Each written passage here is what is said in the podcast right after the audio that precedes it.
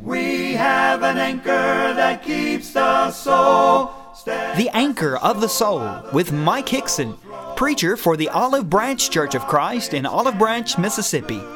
grounded firm and deep in the Savior's love. And now, Mike Hixson. You remember in Luke 23, verse 33, Luke records, and when they came to the place called Calvary, there they crucified him. And the malefactors, or thieves, one on the right hand and the other on the left.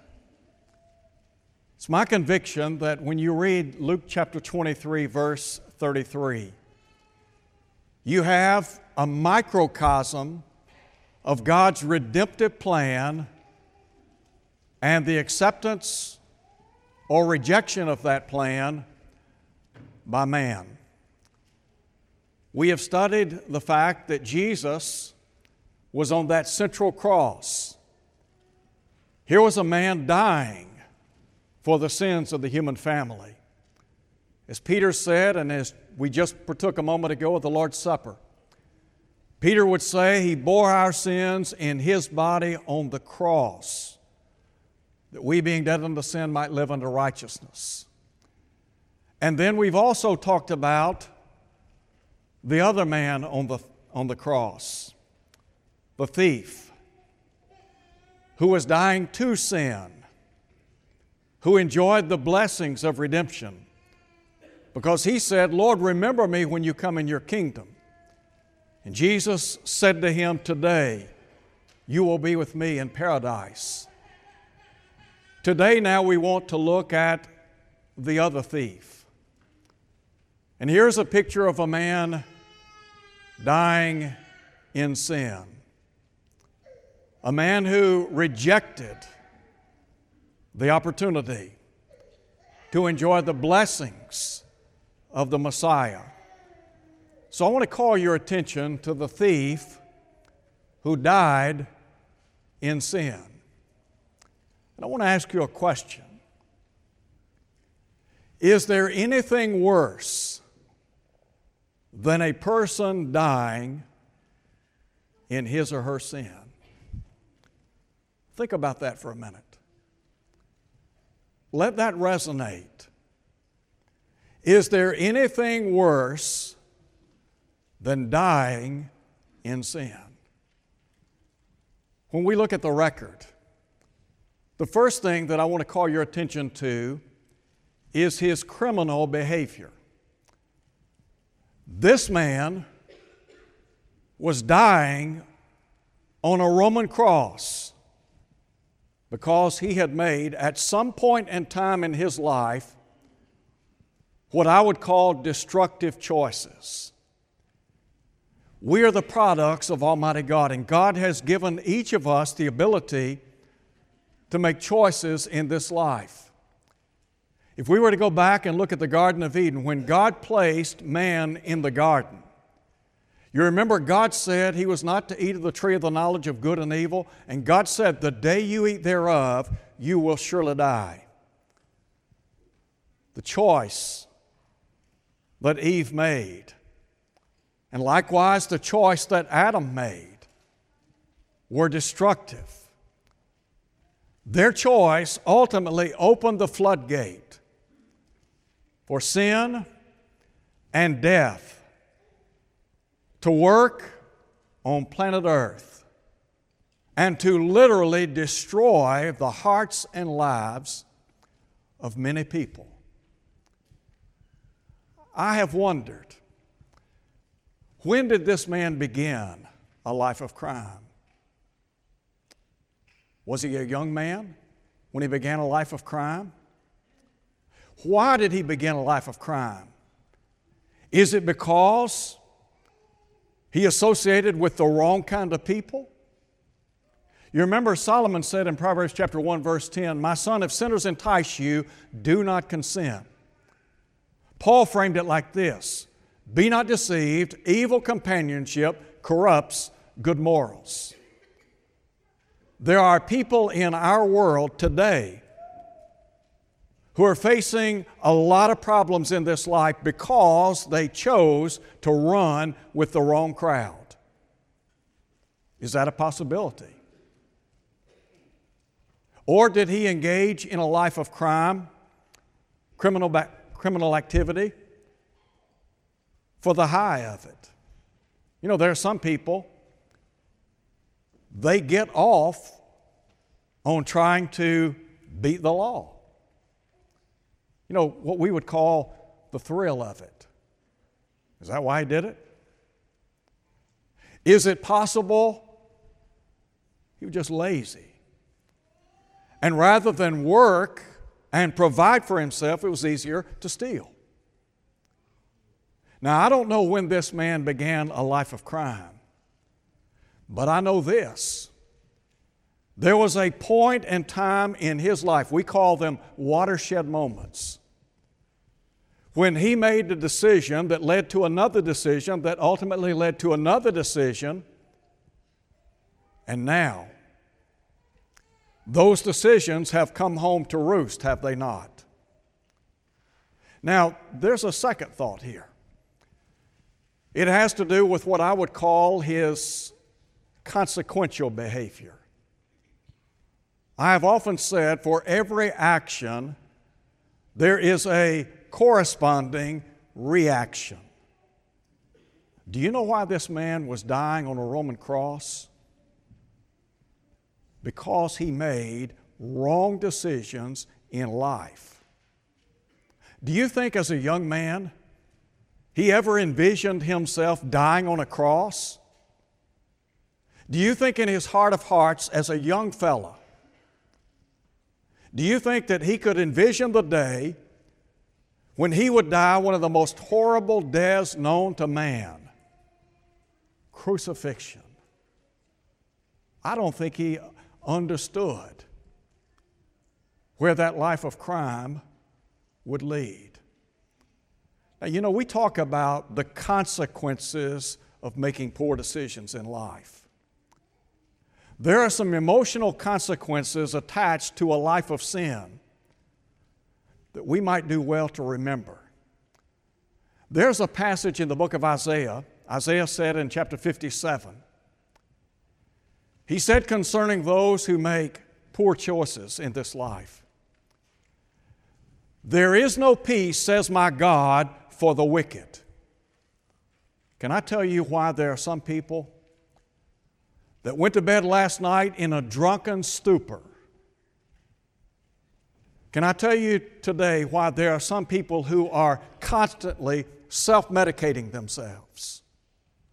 It's because they're trying to deal with the burden and the guilt of sin and bad decisions in this life. And it is literally eating them alive. Hear what Isaiah said again There is no peace, says my God, for the wicked. There are people in our world today, they are self medicating the problem that we call sin. Now, I know that in this day and time that's not popular. It is surely not politically correct, but I can tell you what, it is biblically correct. And you can ignore the teaching of God and you can turn your back on God and you can choose to live the life of a rebel. But you will not live in peace. You will not have as Paul said, the peace that passes all understanding. It's not possible. Why? Because the only place you can have that kind of peace is, is in Jesus. That's it. There's no other place for peace. In Christ, we have peace with God, Romans 5 1. But we have the peace of God, Philippians chapter 4. So, the emotional consequences of making bad decisions. Do you remember in Luke 15 when the prodigal son made a terrible choice in his life? He went to his father and wanted to know if he could have his inheritance early. I mean, the audacity of asking your parents for your inheritance while they're alive. Can you imagine that? And the Bible tells us that the father consented. And so this young man went out into that far country, and the Bible says he wasted his substance on riotous or profligate living. In other words, he wasted it. So the Bible says there arose a great famine in the land. He began to be in want. And so the next thing you know, he's grazing with the pigs. And then he began to think how many hired servants does my father have in despair? And I'm perishing here with hunger. I suspect that that young man had time in that pig pen to think about the decision that he had made. And as we would ask today, how'd that work out for you? Not very well, did it? So, emotionally, we suffer. But then what about physically? Are there not physical consequences to making poor decisions in life? Now, I want you to hear what Paul said Be not deceived, God is not mocked. Whatsoever a man sows, that shall he also reap. Now, I understand that there are spiritual consequences to living in sin. But we need to understand something about the physical consequences that are a direct result of choosing to live in sin. Let me give you an example of what I'm talking about. You remember in Hosea chapter 4, the children of Israel were indicted because Hosea said, My people are destroyed for lack of knowledge. Because of that, he said, they're swearing, lying, killing, stealing, committing adultery. He said, they break all restraint. So then you turn over to chapter 8, verse 7. And Hosea said, They've sown the wind and they will reap the whirlwind. The northern kingdom went into Assyrian captivity because they made poor choices. And sadly, her sister Judah did not learn the lesson. And so you've got Habakkuk, the prophet of Almighty God, crying out to God in Habakkuk chapter 1. Because Habakkuk sees the very people of God living in sin. He said, The wicked surround the righteous. And God said, Let me tell you what, there's a nation to the north of you, the Chaldeans. Let me tell you what, they are going to come in and they are going to clean your clock. Do you understand what I'm saying? So there are physical consequences associated with sin. This man is dying on a cross. Can you imagine the horrific pain and agony? I mean, every muscle, every nerve, the searing, awful pain dying on a cross. Listen, the Romans perfected crucifixion. The intent was to make it so horrible that those who died on the cross suffered immensely. This man was paying a horrible price for what he had done. Now, here's what Solomon said many years ago Solomon said, The way of the transgressor, listen to him, is hard. What do you mean, Solomon? When you make bad choices and transgress the will of Almighty God, you can mark it down. You are choosing a hard life. It might be that you're here today. I don't have to tell you that. I don't have to make a case for the fact that you're suffering today because you made poor choices in this life. Now, tell me about the number of people in this country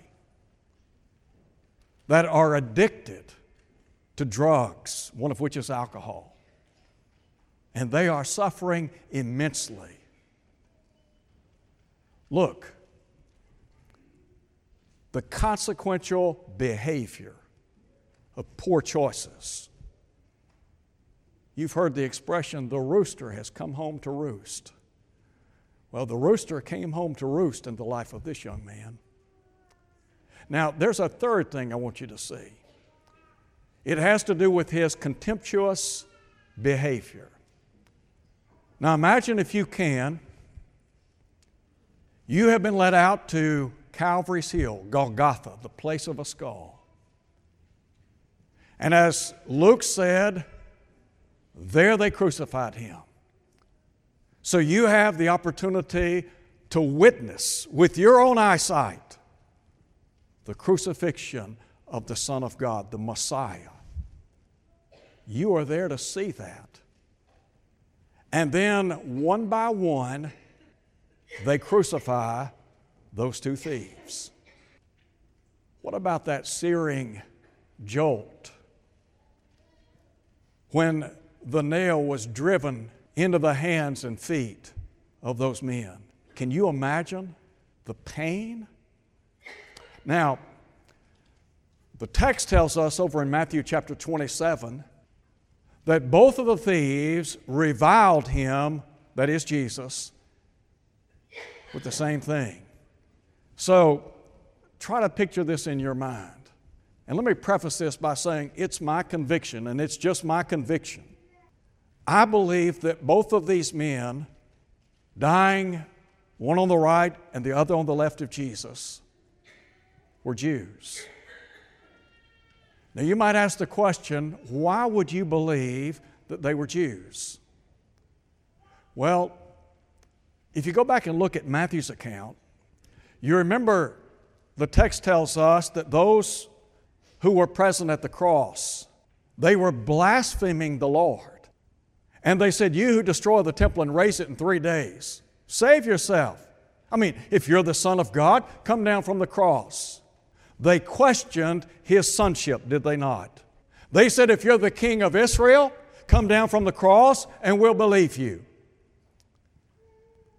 Well, the text also says that the thief, dying in sin, said this If you are the Christ, save yourself and us. Well, who was the Christ? That's a Messiah. How would he have known anything about the Messiah were it not from the Hebrew Scriptures? He would not have known anything about the Son of God, the King of Israel, were it not for the fact that somebody had taught him. So this man, he denies the sonship of Jesus. Are there people in our world today that deny the sonship of Jesus? Yes, sir. Yes, ma'am. Every single day. When Jesus asked the question, Who do men say that I, the Son of Man, am? That was a powerful question. A profound question, yes. A personal question. And you remember what Peter said? You are the Christ, the Son of the living God?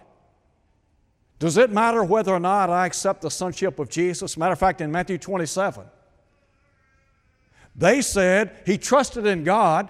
Let him deliver him if he'll have him, for he said, I'm the Son of God. They knew the claims.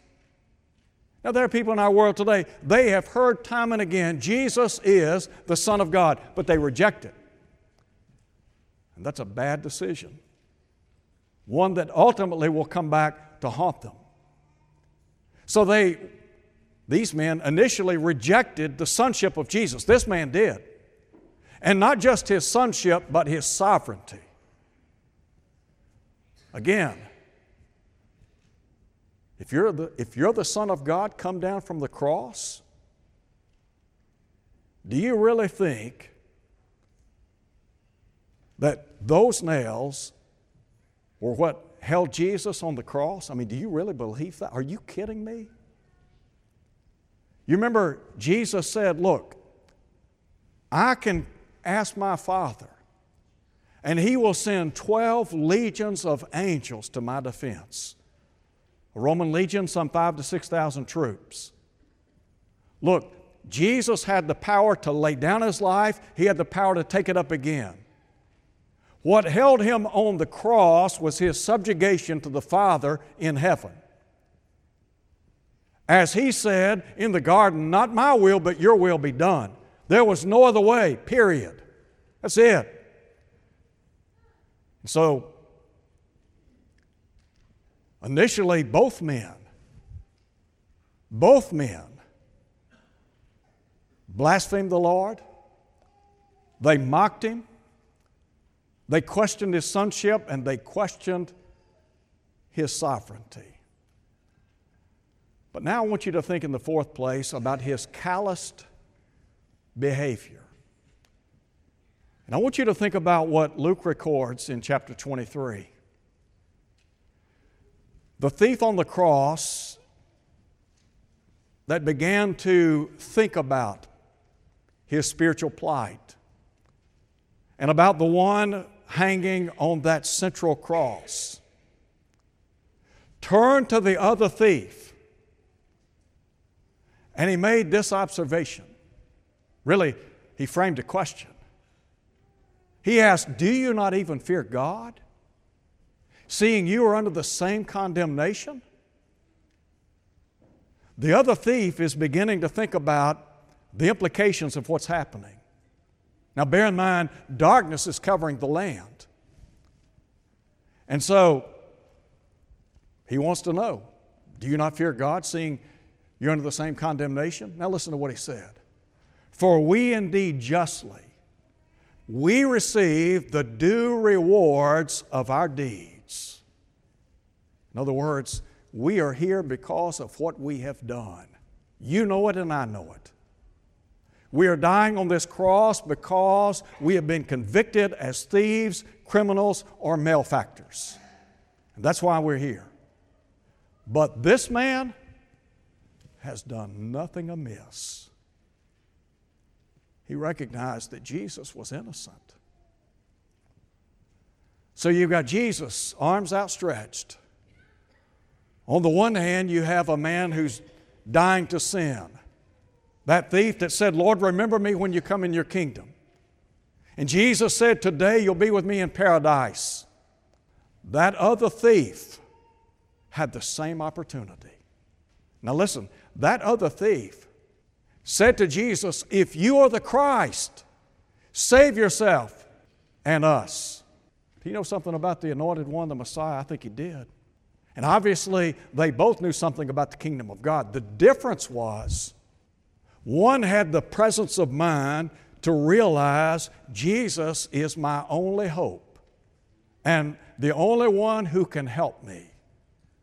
And the other did not. Now, I said a minute ago that I believe this is a microcosm of God's redemptive plan. You've got on that central cross Jesus dying for sin. On the other cross, a man dying to sin. But on the other cross, here is a man dying in sin. This man rejected his only source of help. Now, let that sink in for a minute. Not only did he reject his only source of help, he resisted his only source of hope. That's Jesus. If you die in sin, it will be because you turned your back on the only source of help and hope for your soul. Now, we talk a lot about things that happen in this world, and there are a lot of bad things that happen. And there are folks that face a lot of heartache and a lot of trouble, and there are things that people face from time to time that it's hard for me to comprehend the depth of hurt and sorrow that they experience. But I can tell you this there is nothing on this earth that you will ever face more serious than if you die in sin. If you die in sin, there's no help coming. There's no hope. Now, Jesus said, I am the way, the truth, the life. No man comes unto the Father but by me. Luke records in Acts 4:12, neither is there salvation in any other. There is no other name under heaven given among men whereby we must be saved. When people close the door to Jesus, as this man did, there is only one thing that awaits them, and that's torment. Now, look, we've all seen some situations in life when things may have looked very bleak. And it might have been the case that in days gone by, you have seen some circumstances arise in your life, and you said, you know what, I just don't know where any hope's coming from. It might even be the case that you say, I just don't see any help for me in this situation. Somewhat like going to an oncologist. The oncologist runs a series of tests CAT scan, MRI, biopsies, the tumor, comes back and says, Listen, there's nothing we can do. We can keep you comfortable, but we can't, we cannot save your life. Now, let me tell you what, that's a helpless feeling, a hopeless feeling. You remember Steve Jobs? Had a transplant just down the street here in Memphis. That man was worth billions of dollars. But that money couldn't help him, couldn't buy his life. And let me tell you what you step out on the plains of eternity. Look, this guy resisted the overtures of the Lord to the bitter end. You can make that choice today. In your heart of hearts, you can say, I'm not interested, it's not for me, not, not, not concerned about it. But let me tell you what, there'll come a day when you will come to realize you made a terrible choice in this life. I read this past week, I went back and refreshed my memory on an article that I had read years ago about the late Carl Sagan. Sagan was an atheist agnostic.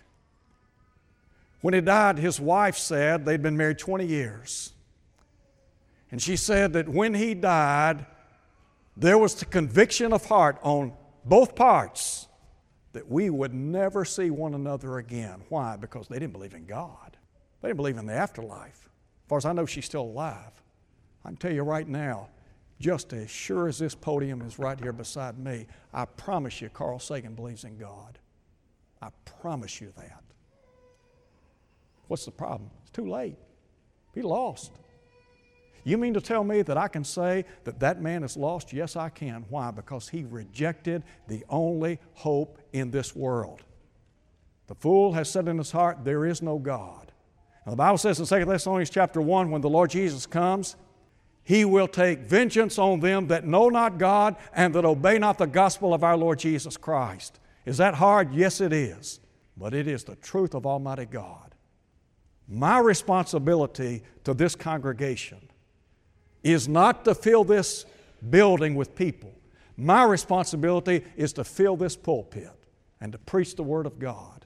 Now, people might like it and they may not like it.